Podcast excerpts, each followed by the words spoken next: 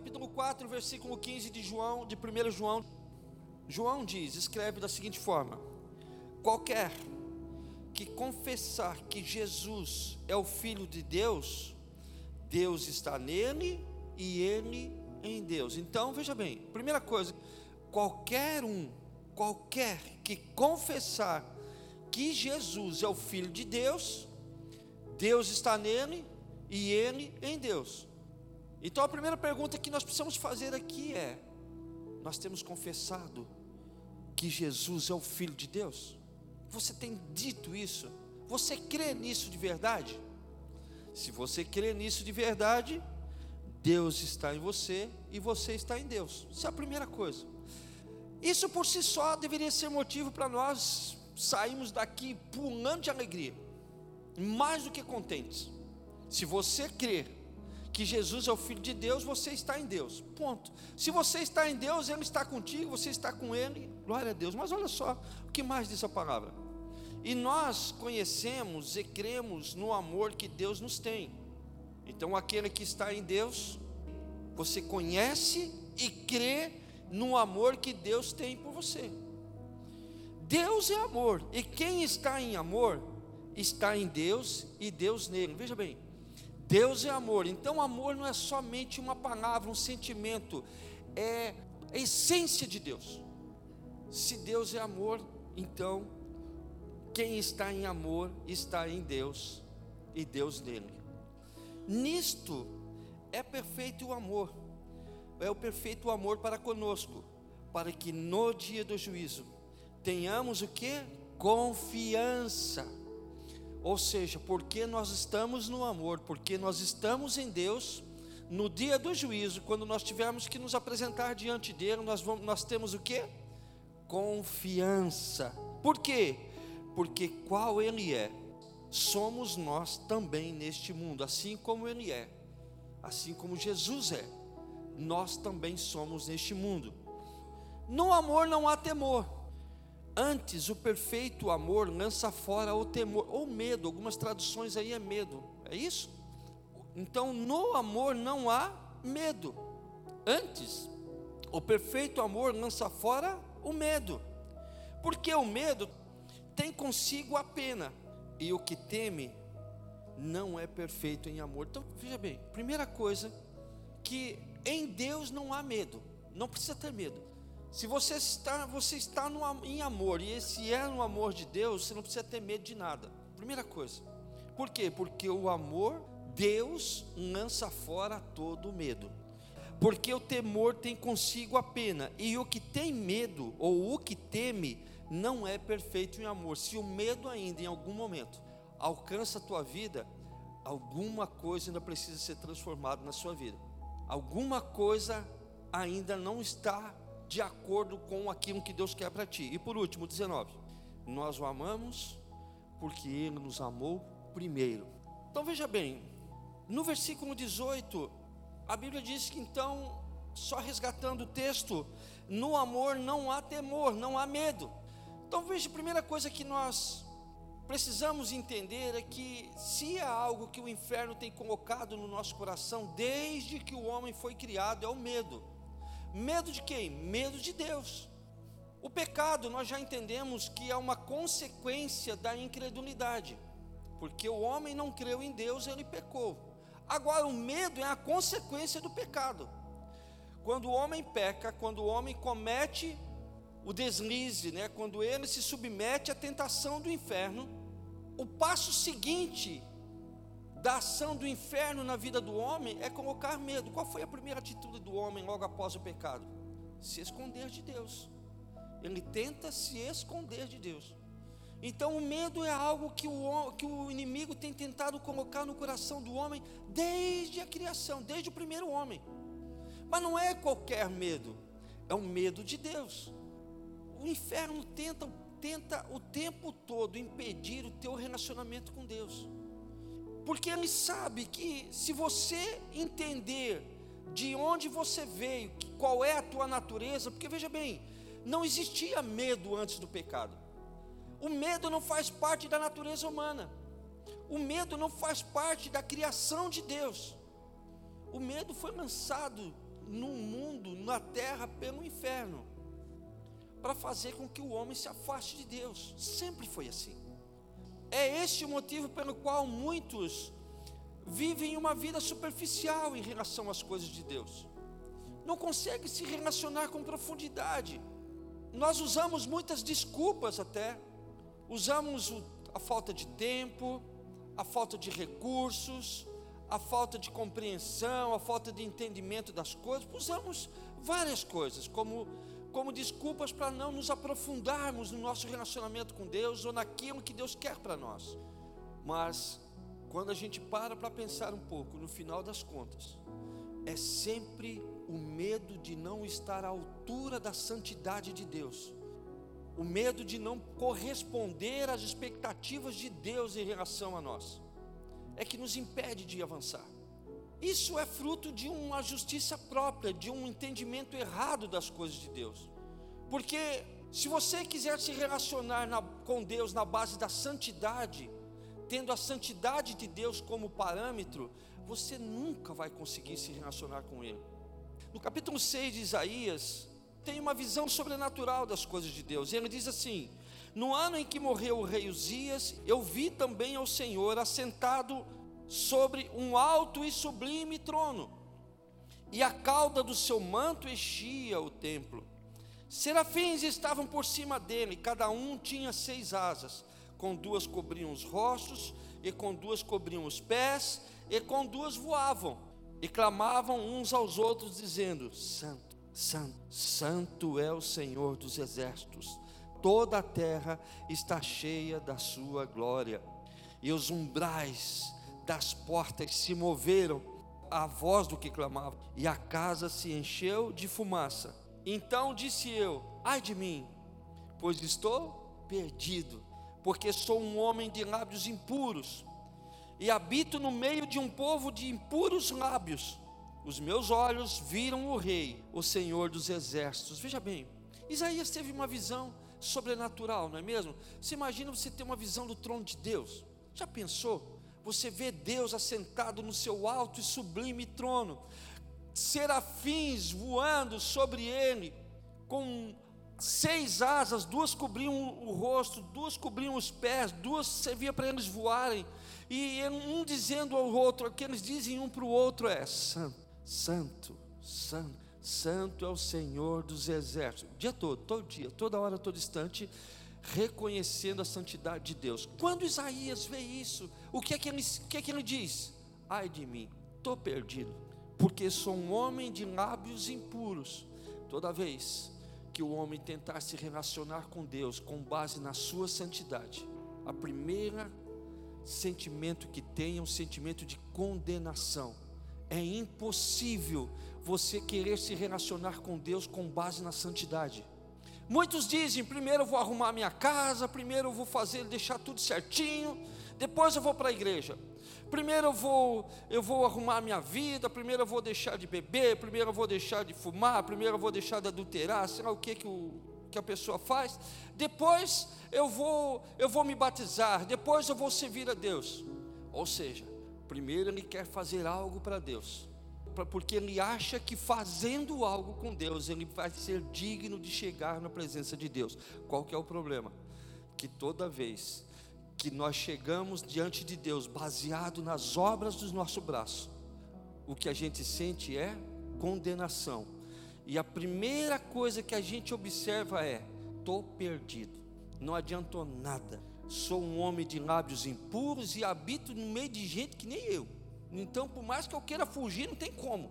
Por mais que eu me esforce, em algum momento eu vou fazer algo que vai me condenar diante de Deus. A única forma que nós temos de nos relacionarmos com Deus é com base na Sua graça, com base no Seu amor, com base naquilo que Ele fez por nós. Nós o amamos, mas é somente porque Ele nos amou primeiro nem amar a Deus nós conseguimos sem que primeiro o amor dele nos alcance. Só conseguimos ter ousadia para entrar na Sua presença, confiança, segurança, quando nos baseamos na Sua graça e no Seu favor. O apóstolo Pedro é um exemplo muito claro disso. A primeira vez que ele se encontrou com Jesus está no capítulo 1, pelo menos no capítulo 1 de João, no versículo 42, cita isso. Seu irmão André levou ele até Jesus. André tinha tido um encontro com Cristo e chegou para Pedro e falou assim: Rapaz, achamos a solução para todos os problemas. Aquele que havia de vir, o enviado de Deus, o Salvador. Encontrei o Salvador. Você precisa conhecer ele. E André então leva Pedro até Jesus e diz: E olhando Jesus para ele, disse: Tu és Simão, filho de Jonas, tu, tu serás chamado Cefas, que quer dizer Pedro. Veja bem, quando a gente lê esse primeiro texto aqui de, de João, esse, esse texto, de, essa conversa de Jesus com João, muito rápida, nós pensamos que Pedro dali já começou a caminhar com Cristo, já começou a servir, já largou as redes, já deixou tudo para trás e tudo mais, mas não foi isso que aconteceu. Por algum motivo que nós não sabemos qual é, a Bíblia não relata, Pedro voltou a pescar.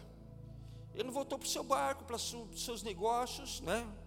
E na segunda vez que Jesus se encontra com Pedro, Jesus então, ele está próximo ao mar, o mar da Galileia, e está lá no capítulo 5 de Lucas, e ali acontece um milagre muito poderoso. E o texto diz assim: aconteceu que apertando a multidão para ouvir a palavra de Deus, estava ele junto ao lago de Genezaré, e viu estar dois barcos junto à praia do lago. E os pescadores, havendo descido deles, estavam lavando as redes. Então veja bem, Jesus, ele ia para a beira do mar pregar.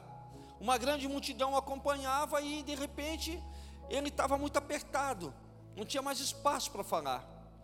Então o que, é que ele faz? Ele entra num barco e se afasta um pouco para pregar. E qual é o barco que ele usa? O barco de Pedro. Entrando num dos barcos que eram de Simão, pediu-lhe que o afastasse um pouco da terra. E assentando-se, ensinava do barco a multidão. E quando acabou de falar, disse a Simão: Faze-te ao mar alto e lançai as vossas redes para pescar. Respondendo Simão, disse-lhe: Mestre, havendo trabalhado toda a noite, nada apanhamos, mas sobre a tua palavra lançarei a rede. Quando nós lemos esse versículo aqui, a resposta de Simão para Pedro, nós precisamos observar algumas coisas. Primeiro, experimenta falar para um profissional como é que ele deve fazer o trabalho dele, para você ver. Pega um pedreiro e diz para ele como é que ele deve assentar um tijolo. Você já vai ver que não vai dar certo. Pergunta para um pescador como é que ele deve lançar a tarrafa para ver se tu já não vai tomar uma invertida. Mas Jesus não era um pescador, a profissão dele era outra. Mas Jesus, ele declarou um milagre na vida de Pedro e daqueles homens que estavam com ele naquele dia. E Pedro, embora não tivesse seguido a Cristo naquele dia, naquele primeiro encontro que ele teve com Jesus, ele provavelmente tinha já ouvido outras pregações de Jesus, ou mesmo ele creu naquela pregação de Jesus, porque ele, ele chama Jesus de mestre. Mestre, havendo trabalhado a noite toda, não pegamos nada, mas sobre a tua palavra, porque tu falaste, porque eu creio no que tu diz, porque eu creio naquilo que tu está falando, eu reconheço a autoridade de Deus na tua vida, nós vamos lançar a rede. Tem coisas, irmãos, que você só faz se você reconhecer a autoridade, não é mesmo? Você está cansado, trabalhou a noite toda, não pegou nada. Tu entende do, do, da profissão, tu sabe que o negócio não está dando peixe hoje, será por causa da lua, por causa do vento, que não está dando peixe. Para você voltar para o mar depois de uma noite de trabalho, já com as redes limpas, ia sujar as redes tudo. Você tem que crer na palavra dessa pessoa, não é mesmo? E foi o que Pedro fez. Então lançarei a rede, e fazendo assim, colheram uma grande quantidade de peixes, porque ele creu porque ele andou naquilo que Jesus falou, ele colheu uma grande quantidade de peixes e rompiam-se-lhes a rede. E fizeram sinal aos companheiros que estavam no outro barco para que fossem ajudar, e foram, e encheram ambos os barcos de maneira tal que quase iam a pique. E vendo isto, Simão Pedro, o que é que ele fez? Prostrou-se aos pés de Jesus. Até aqui não tem nada de anormal. O detalhe está no que ele diz para Jesus, dizendo: Senhor, ausenta-te de mim, que sou um homem pecador. Pedro estava se relacionando com base na santidade de Jesus. Toda vez que você se relaciona com Deus com base na sua santidade, a tendência é você Senhor, se afaste de mim, eu não tenho condições de andar contigo. Eu sou pecador, eu sou indigno de andar contigo. Eu não mereço. Foi isso que aconteceu com Pedro. A Bíblia conta que nos versículos seguintes que Jesus então lança uma profecia, uma palavra de autoridade sobre a vida de Pedro e declara que a partir daquele momento ele não seria mais um pescador de peixes, mas um pescador de homens. E Pedro então aí sim ele larga suas redes com Jesus, ele passa a caminhar com Jesus. A Bíblia diz também que ele caminha durante três anos e tantos de alguns meses até que é chegado o tempo em que é, é necessário que se cumpra a crucificação de Jesus. É necessário que Jesus era necessário que Jesus morresse na cruz. E você sabe, talvez já tenha ido em algumas celebrações que comemoram isso, que na Jesus sendo condenado e alguém pergunta, sendo maltratado por seus acusadores, alguém pergunta para Pedro: "Tu estava com ele?" Não, não estava com ele. Mais um pouco e a mesma pessoa pergunta: Sim, tu faz parte daqueles que andavam com ele? Não, não, não sou daqueles que andavam com ele. Uma terceira vez, alguém pergunta para Pedro: Você estava com ele? Não, não o conheço. E aí, naquele momento, a Bíblia diz que ele se entristece e sai da presença daquele lugar, ele foge e certamente cria uma ferida muito grande na fé de Pedro. Aquilo que ele achava ser algo já concreto, certo na vida dele, que era crer em Jesus Cristo, ali ele vê o quão frágil ele era, o quão fraca era a sua fé, porque o tempo todo que ele caminhou com Jesus, ele se relacionou com Cristo com base na sua santidade. Então ele viu certamente Jesus curar muitos enfermos, libertar muitos oprimidos de espíritos malignos. Jesus certamente fez restaurou muitas vidas. E Pedro viu tudo isso. Então, quando chegou na hora de ele testificar de Cristo, ele não teve força suficiente. A sua fé estava baseada naquilo que ele podia fazer. Uns dias antes, ele, tinha, ele arrancou a orelha de um soldado. Um outro dia antes, ele disse: Senhor, é, ah, não deixe, não permita que ninguém te crucifique. Eu, eu, se for possível, eu morro por ti. Todo o relacionamento de Pedro foi com base naquilo que ele achava que poderia fazer para o Senhor. Mas a Bíblia conta que Jesus então é crucificado e você sabe que ele ressuscita ao terceiro dia. E a primeira pessoa que ele aparece é para Maria Madalena, mas a segunda pessoa que ele aparece é para Pedro. Eu creio que nesse encontro com Pedro realmente houve uma restauração de, da vida de Pedro, da fé de Pedro.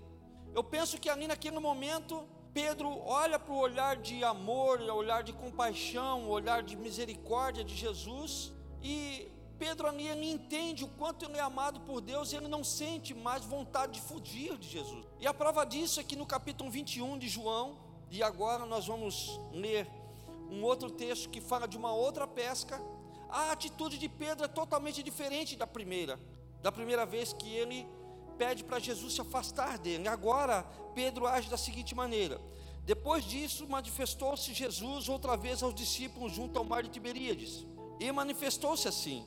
Estavam juntos Simão Pedro e Tomé, chamado Dídimo, e Natanael, que era de Caná da Galileia, os filhos de Zebedeu, e outros dois de seus discípulos. Disse-lhe Simão Pedro: Vou pescar. Dizem-lhe eles: Também nós vamos contigo. Foram e subiram logo para o barco, e naquela noite nada apanharam. Mais uma vez, a história se repetindo. E sendo já amanhã, Jesus se apresentou na praia, mas os discípulos não conheceram que era Jesus. Disse-lhes, pois, Jesus: Filhos, tendes alguma coisa de comer? Responderam-lhe, responderam-lhe não. E ele lhes disse: Lançai a rede para o lado direito do barco, e achareis. Lançaram-no, pois, e já não a podiam tirar pela multidão dos peixes. Então aquele discípulo a quem Jesus amava disse a Pedro: É o Senhor. E quando Simão ouviu que era o Senhor, cingiu-se com a túnica, porque estava nu, e lançou-se ao mar na direção de Jesus. Então veja bem, essa é a atitude de alguém que tinha traído? Geralmente, quem trai, ele não quer olhar para a pessoa, ele quer fugir do confronto ou daquele que ele traiu. Pedro, na sua santidade, a forma como Pedro se relacionava com Jesus estava baseado no seu amor, no amor de Deus por ele. Certamente, quando ele se encontrou com Jesus, ele viu o olhar de perdão, de bondade, de misericórdia de Jesus. Essa é a forma que nós devemos nos relacionar com Deus, baseado no seu amor, na sua bondade, na sua, jamais naquilo que nós podemos fazer por Ele. Se relacionar com Deus com base na sua santidade, só nos leva a ter um sentimento de culpa e nos faz fugir de Deus. Quando você se baseia na sua graça e no seu favor, você corre para Ele. Se você se relacionar com base na sua santidade, você se acha indigno, impuro, de lábios impuros, de atitudes indecentes. E não estamos aqui justificando nenhum lábio impuro e nenhuma atitude indecente. Se isso ainda faz parte da sua vida, você precisa abandonar. Mas não é o fato de você abandonar maus hábitos que te torna digno ou que possa que facilite o teu relacionamento com Deus, que facilite o teu relacionamento com Deus, é você crer no seu amor, na sua graça, no seu perdão. Nós o amamos porque ele nos amou primeiro. E o texto de 1 João ainda diz: Nisto, ou melhor, no amor não há temor, não há mais medo. Eu não preciso mais ter medo de Deus. Eu não preciso mais fugir dele. Antes, o amor ou o temor lança fora todo medo, porque o temor tem consigo a pena, e o que teme não é perfeito em amor. O amor aqui é uma pessoa, é o próprio Cristo. Em Cristo não há medo, em Cristo não há temor. Em Cristo nós temos a confiança, a segurança de que tudo vai dar certo. Você pode dizer assim, mas não está acontecendo isso. Em Cristo tudo dá certo. Ele é a nossa esperança, Ele é a nossa confiança. Nele nós podemos descansar, nele nós podemos ter a certeza de que a nossa vida está segura. Eu sei que estamos vivendo num tempo onde é muito difícil de crer nisso. Realmente o medo foi praticamente imposto em nosso meio, ele foi intensificado a ponto de pais e filhos não andarem mais juntos, não porque não querem, mas porque tem medo um do outro netos e avós não andam juntos, não porque não querem, mas porque têm medo um do outro. Tempos estranhos esses que estamos vivendo. Agora, Cristo lança fora todo medo. No Senhor, nós podemos ter confiança que no dia do juízo, Ele cuidará de nós. Olha como é que diz o texto.